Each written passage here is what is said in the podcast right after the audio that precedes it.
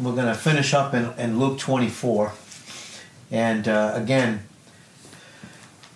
I won't bother reading those scriptures because in, in Luke 24, you can read those, those scriptures there uh, to get the picture that we read this morning. But again, just remember uh, those women uh, that they came. Uh, they came early in the morning, the first day we said of the week, which was Sunday, and they were coming to the to the sepulcher where Jesus Christ was uh, uh, buried after his uh, crucifixion, and of course he was he was put where in in Joseph's tomb and of course, there was no one had ever else had laid there. No dead body had been there in terms of corrupting it. So, and of course, he wouldn't. His body would never be corrupted. So he's put in that in that tomb, and they came there. And the fact is, as we read in those first few verses, that says that they they came there with their spices to complete his burial forgetting, of course, that he had told them that, he, that he was going to rise, that he would raise from the dead. That was the huge, beautiful message, the part of the glorious gospel. And really, in 2 Corinthians uh, 4, verse 4, uh, 2 Corinthians 4, verse 3 says, If our gospel be hid, it is hid to them that are lost. And how many times we can get lost in our own thinking and be moved away from the truth of the life and the victory, the resurrection life and the power of eternal life that's in Christ that we have in Him. And we get lost in our thinking from that.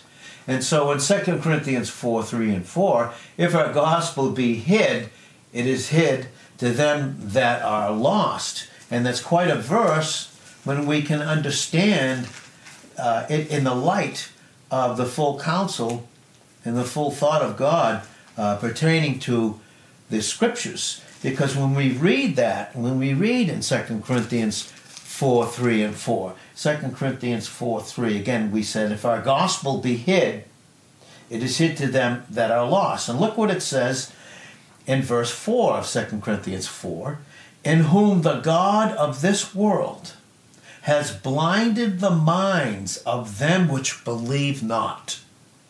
Then look what it says lest the light, and we'll see in the King James, this version, it says, lest the light of the glorious gospel of Christ. The Greek literally has this. It is the light of the gospel of the glory of Christ. That's the way it should read.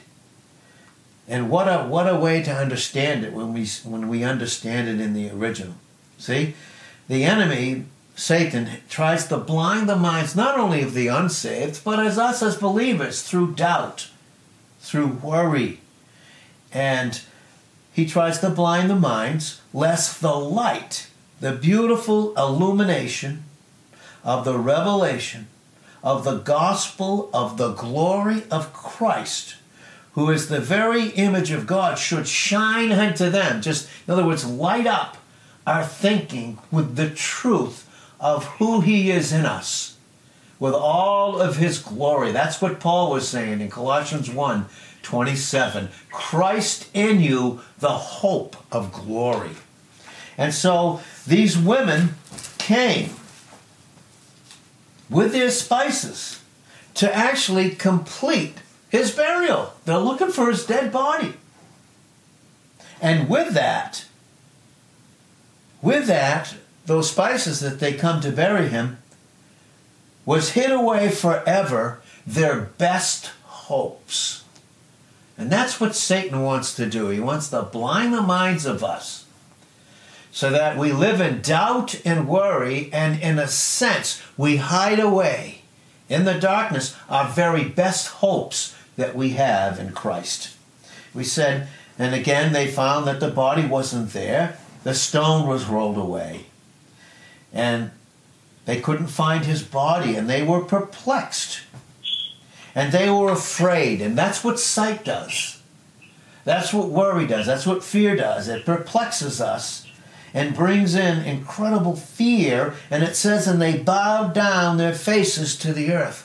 We bow down, we lower, our thinking is lowered, and in our lowered thinking, we lower in our experience, not in our position, but in our experience, the very glory of Christ and the glory of Christ that He is in us.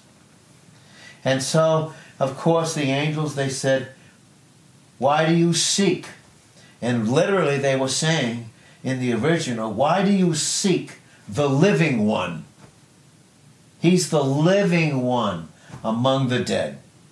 He is alive. And the angels said this to them. But the angels could only say this with, uh, with a vast air of difference between you and I. They can't experience the intimacy, the reality, the glory of Jesus Christ in them. they could only be his messenger. And they could only bring the intensity of that message with a reserve and, in a sense, with a reproof of the message. But they can only bring it with an air of distance because we are so far above the angels. You'll see that in Hebrews, the second chapter. You see that in Hebrews 2, verses 8 and 9, all the way to the last 18th verse of Hebrews 2. And that we, very soon, we will be, in, in 1 Corinthians 6 1 and 2, we will be ruling and reigning over these angels with the glory of Christ reflected in us. But his message to them was, He is not here. He's not here. In other words, He's not there in our thoughts of doubt, in our thoughts of worry. He's not there in the darkness of us hiding our very best hopes in Him. He's not there, but He's risen. He's risen. He is totally risen above all of that. And so we see in verse 10 that it was Mary Magdalene and Joanna and Mary the mother of James and we said and other women and we they we said this morning that they went and they told those things to the apostles. So here are the women and Jesus taught these women like he taught the apostles that he was going to rise from the dead. Yet they approached the place where he was to rise from the dead and actually had with hidden hopes. Their hopes are over as they come with their spices. But then the angel tells them the truth, and they get fired up in a sense and with the truth. And they begin now, instead of to walk by sight, they begin to believe and come back to remembrance the beautiful words and truth that Jesus spoke about himself. Now they operate in faith, and then they go to the apostles. And here, the apostles, those that walk with Jesus, three and a half years, were skeptical. They were skeptical. They thought that the women were just telling these idle tales. Idle tales, they thought, that were bred in the minds of some enthusiastic and these visionary women. They had seen things and imagined them in their mind, and they were skeptical and they doubted. Just like today, this is a picture literally of the day that we live in. That the thoughts of certain skeptics, they just don't believe the Word of God. They don't believe the truth about Christ. So then we have the picture, of course, of Peter running and seeing for himself the empty tomb. You know, we said how he stooped down, which spoke of humility. And there was a wonder in him at everything that had happened. Because obviously, Peter, we know he was the one who denied Jesus three times. He was the one that went out in Matthew 26 75. He went out and wept bitterly because Jesus, as he was being led away, while Peter was warming his hands by the fire uh, with those of the world in their disbelief, He's warming his hands, and then in Luke 22 61, Jesus gives him that look. That look is that you denied me but I love you, and you will see me again. And even though Peter, all his hope, the best hopes that he had in Christ for his life, seemed to be over. Well, then there's the two. The two, and it says that they, they had left Jerusalem. They had left Jerusalem and they were on the road to Emmaus. The two, and it's and literally their backs were towards the city. Their backs were towards Jerusalem. They were sorrowful and they were experiencing, we said this morning, a sorrowful walk to a village called Emmaus, a village about seven miles. And that's what it is, these furlongs that they was talking about. three three score, about 60 furlongs. is about 70 mi- uh, seven miles outside of Jerusalem. But their backs were toward the city. And that speaks of that they were living by the sight of their circumstances. And then their backs are towards the truth. They're backslidden in their minds through worry, through doubt, through disbelief, through unbelief. And they were perplexed and they were discouraged. They were living in that. And that's what sight will do. That's what, sight will do to us. We'll be perplexed. We'll be discouraged. And, and, and we'll be in a, a condition just like these two who were on the road to Damascus. They were on a backward course. And when we walk by sight, in our thinking, in our minds, we live in a backward course, and that's very inevitable when we don't live in dependence upon Jesus Christ and his presence. And then even one of the names, and we, on, we only know one of those names of those two, and it was Cleopas. And Cleopas literally means, in the original, a despised people. a despised one. And that's what we are in our own eyes, in, this, in the experience of sight, thoughts that have been darkened by the lies of imaginations from Satan, and we live, in a sense, in our own eyes, as a despised people, the people that are forgotten and despised. And we live a backward, through sight, a backward, and of course then a downward. All our hopes are dashed, they're downward, a downward course, a downward condition. Because then it said in the 16th verse, when Jesus was there and he went with him, he drew near and went with him, it says that their eyes were, were holden. And it was a sign of the condition of them walking by sight, that they didn't recognize him who was with them. And so we said this morning that they, they made the declaration to Christ when they asked him, Don't you know what's going on? They said to him, Are you a stranger in Jerusalem? You don't understand what was going on. And of course, Christ said, Well, what do you mean by that? and of course, they explained everything that had happened to him. and then they said in the 21st, uh, 21st verse, they said, But we trusted. We trusted that it had been he which, which should have redeemed Israel. He said he was going to do it, but he's dead.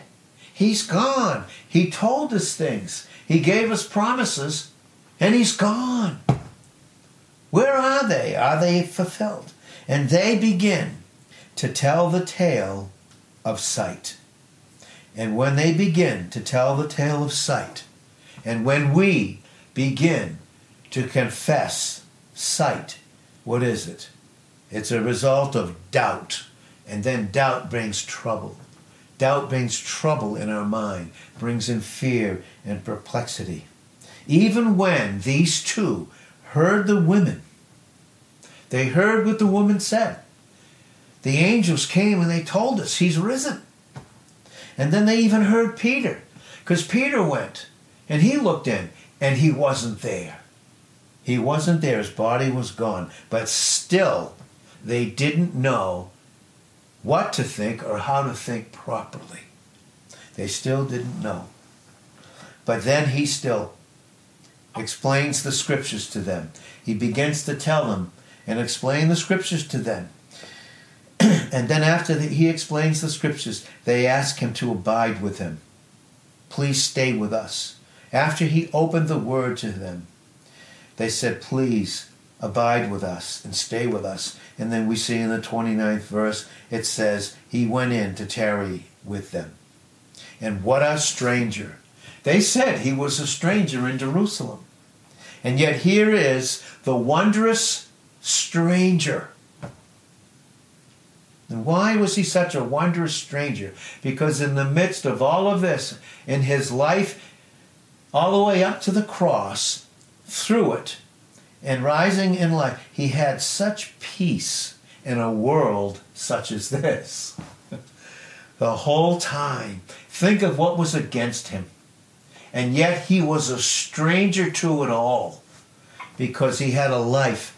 He experienced a life that was above in fellowship with his Father. And he was, in that sense, a stranger. Then it says, and he sat at meat with them.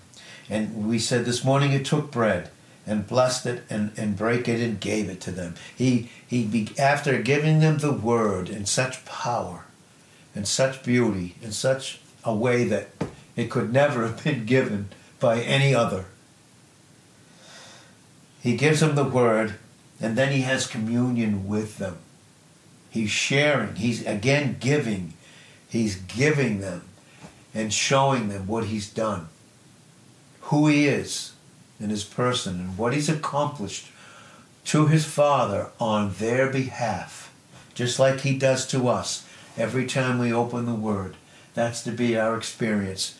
We're to have this communion that he so desires with us in intimacy and fellowship. And then with that, it says their eyes were opened.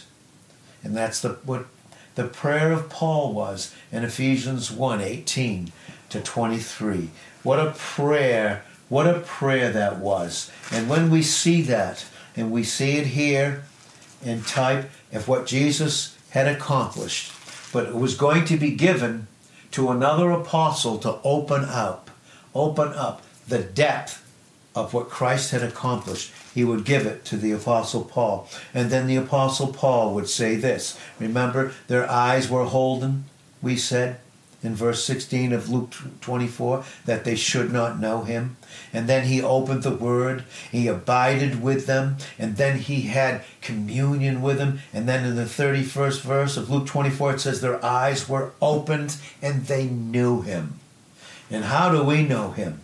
And then Paul's prayer, everything that Christ, the risen Savior, had given the Apostle Paul. He says in this prayer, and it's one long, huge prayer, especially in Ephesians 1 18 to 23. And this is what it says The eyes of your understanding being enlightened, that you may know what is the hope of his calling, and what the riches of the glory of his inheritances in the saints, us, those that are set apart.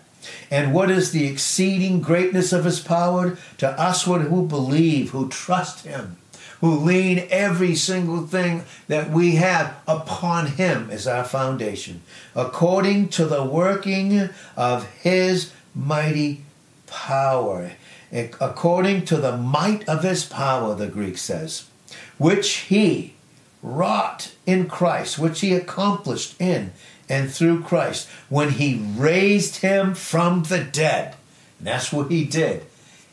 He rose from the dead. That's what the angels were telling the women. He's not here. He is risen as he has said. Why do you look for the living one among the dead? We, Christ is our life. He is our very life, we said this morning in Colossians 3, verse 4. But this is what he wrought in Christ when he raised him from the dead and set him at his own right hand in the heavenlies. And he set him at Christ, the Father, set him at his own right hand in the heavenlies with us in him. With us in him, far above all principality and power and might and dominion and every name that is named, not only in this age, world should be aged, not in this time period, this age, but also in that which is to come. And hath, past tense, through what he accomplished on Calvary, put all under his feet, and gave him to be the head over all things to us, the church, which is his body, that's us, the fullness of him that fills all in all. So their eyes were opened, and they knew him, and then he vanished out of their sight. And then they said to one another, Did not our hearts burn within us when he talked with us by the way, and while he opened to us the scriptures? And what happened was this that Jesus, he opened their eyes, and then faith. And this is what happens every time with us when we come together. The Holy Spirit will take the things of Christ and he'll enlighten that revelation and he will illuminate it so that we can see clearly and begin to focus in again on who Christ is and what he's accomplished. And then faith is rekindled again at the sacred fire. It's a sacred fire. Faith re, in our hearts is rekindled. Rekindled. What? And be and here's Jesus. And what a beautiful picture this is when we understand it. Here's these two little disciples. We don't you don't even hear you hear one of their names only one time, Cleopas. You don't even hear the name of the other. Yet Jesus spent the beautiful time with them. He ministered to them and he brings them back to the simplicity of faith. That's what he's always doing with us.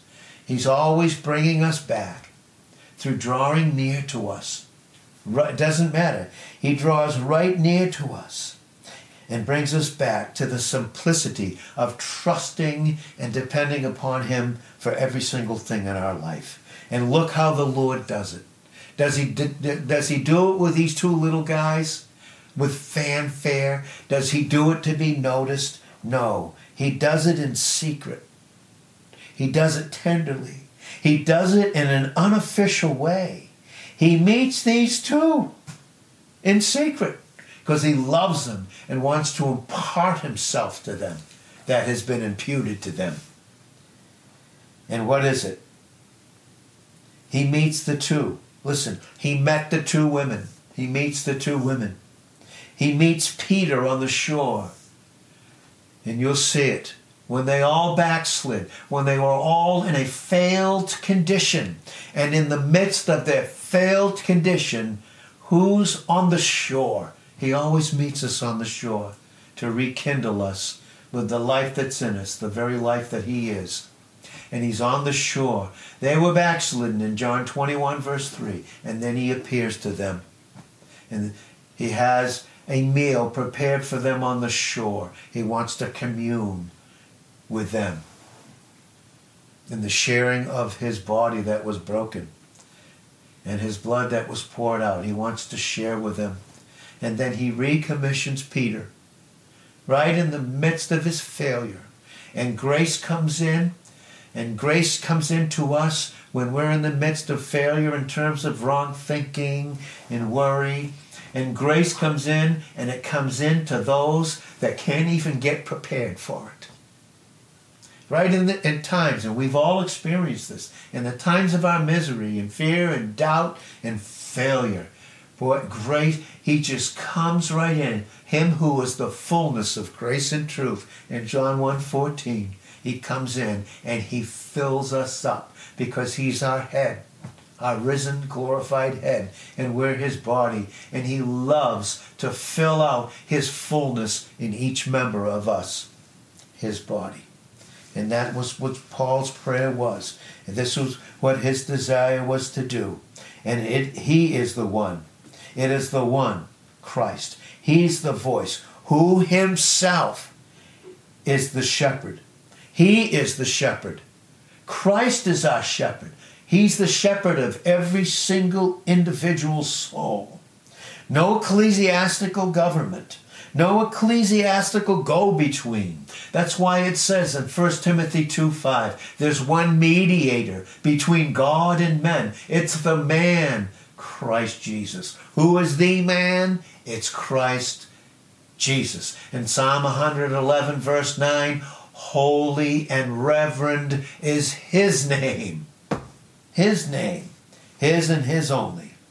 There's one teacher.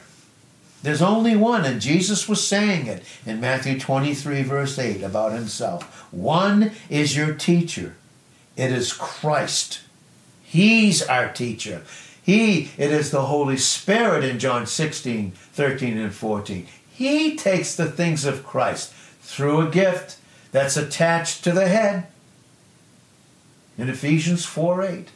He takes those gifts in Ephesians 4:11 and the power of the Holy Spirit flows through a gift that came from Christ that he won. And it flows through Christ through the gift to us and Christ is the shepherd. He's the teacher and we are his brethren like he said in Matthew 23 verse 8. And as we close this out then it was Mary Magdalene and then we see here, and we'll just wrap this up, and hopefully we can get into this. If God wills it, we can get into the unbelievable truth that we can have even more about this. But then it says, and they rose up in, in Luke 24 33. He said, Our hearts burned within us while he talked with us by the way and while he opened to us the scriptures, they were in a backward condition. They were in doubt and fear, and boy, he came right in and lifted them up and rekindled faith and dependence in them. And then it says they rose up. And they could rise up that same hour because he was their resurrection life, the power of eternal life, that resurrection life. and then it says they returned to Jerusalem where they had their backs turned walking away, thinking it's the place where all their hopes and dreams and everything were gone. Now they turned back and found the eleven gathered together and them that were with him, saying, Now they're saying it, the Lord is risen indeed and has appeared to Simon. We don't know who which Simon this is, but he even appeared to Simon and they told what things were done in the way and how he was known of them. Isn't that amazing? That we can know God in Christ, the fullness, the greatest manifestation of God Himself in Christ. We can know Him, and then we can be known of Him. And, and he says, in breaking bread. In other words, he was saying, we, we knew Him. He revealed himself to us. He revealed himself to us that he knew us intimately and he was teaching us in broken bread. He was communing with us, having fellowship and communion with us. Then it says, as they spake. Look at what it says in verse 36 of Luke 24. As they thus spake, Jesus himself stood in the midst of them, and look what he said, and said unto them, peace unto you. That's what he speaks to us. That's what he speaks to us constantly. And in his presence, we said in, this morning in Psalm 16:11, there's the fullness of joy because of this unbelievable love and the effect of being loved so intimately in communion is is expressed through unbelievable joy that gives us the most incredible peace we said in Galatians 5 verse 22 and then we see it. We see the rest of it. And we'll have to share this again, possibly on Wednesday night, where he went in and where it says that he appeared to them in Luke 24, verse 36. When, and he rose up and he stood in their midst, and right in their midst he appeared and said, Peace unto them. That's where we get it in John the 20th chapter. John the 20th chapter. And when we look at those verses and those things that were said, they are incredible. And we want to be able to get into those. We want to be able to, to see the exact meaning of those things, which we will do on Wednesday night. But just think that we have all of this in Christ. We have we have far more in greater illumination of the revelation of what Christ was telling all of those in those portions, far more because he gave the depth and the overwhelming truth of those things to the Apostle Paul to give to us in the height of the glory of those things in Christ. So we pray, we thank you and praise you, Lord, in Jesus' name. Amen.